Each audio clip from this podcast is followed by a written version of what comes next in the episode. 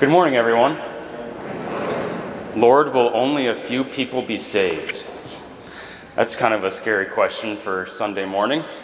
You can almost imagine the crowds after this was asked, like getting really quiet and tension rising as they're waiting to hear the answer to this seemingly very important question.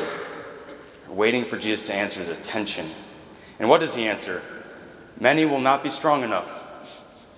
An equally scary answer. Many will stand outside the door and list the things they think they did to earn them a spot in the kingdom. But to them, the Master will say, I do not know where you are from. You see, friends, it isn't about how much or what we know, but it's about who we know. Who we know.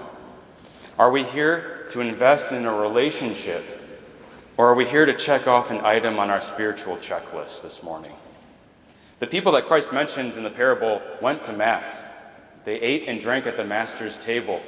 Uh, they went to formation nights. Uh, they heard him preaching in their streets, heard him from the pulpit talking to them. But they weren't interested in really letting him in, letting him into their lives, making him a part of their lives.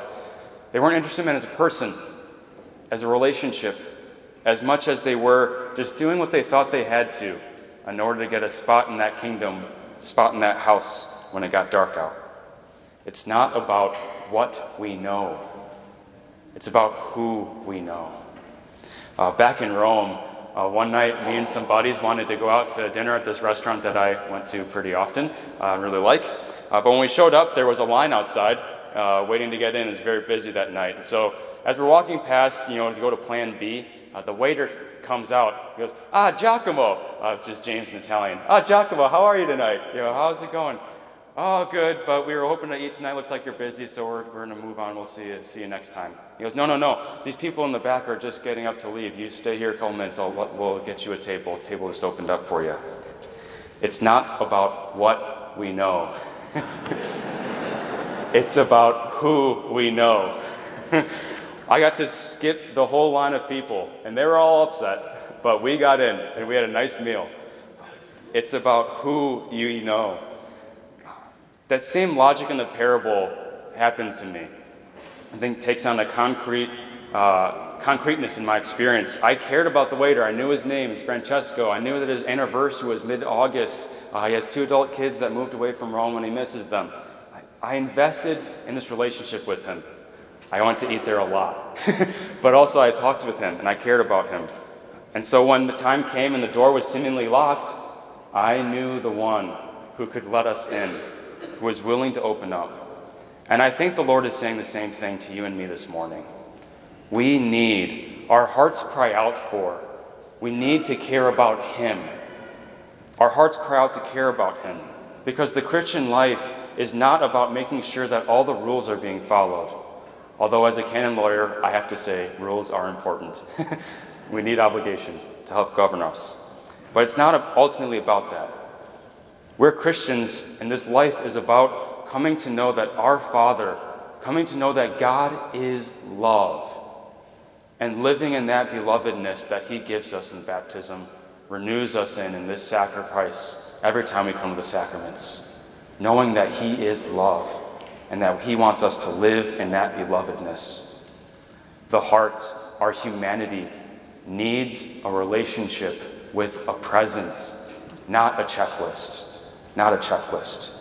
If we're just checking off the list and not investing in a relationship while we're here, what we do, we won't know the Lord.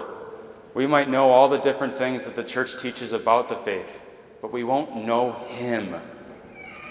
And so we cut ourselves off from the author of life cut ourselves off from our origin. Why he says, I don't know where you are from, the Master says. I don't know where you're from. You've left your origin, you have no foundation. And apart from the author of life, the only thing left is darkness. Apart from what our heart cries out for, the only thing left is, is an agony. But knowing who the Lord is, love, self gift for you and for me, and when we live from that belovedness and bring it into our conversations, bring it into our work routines, bring it into school, bring it to our friends and classrooms and neighbors, that's how the desire of our Lord for a missionary church comes about. In that first reading that we heard, He goes out to the nations to gather them in. This is what the Lord wants a church that gathers in. By you and me investing in our relationship with the Lord, by participating in His love for us and living that belovedness in front of others, that's how it comes about. Living from our belovedness, knowing who He is, and as members of His body, making Him present to those around us. This Eucharist, this offering of Christ, that here and now this morning opens the door for you and me into the house, into the kingdom. It gives us an opportunity, I think, to check why we're here. Our gospel lets us check why we're here.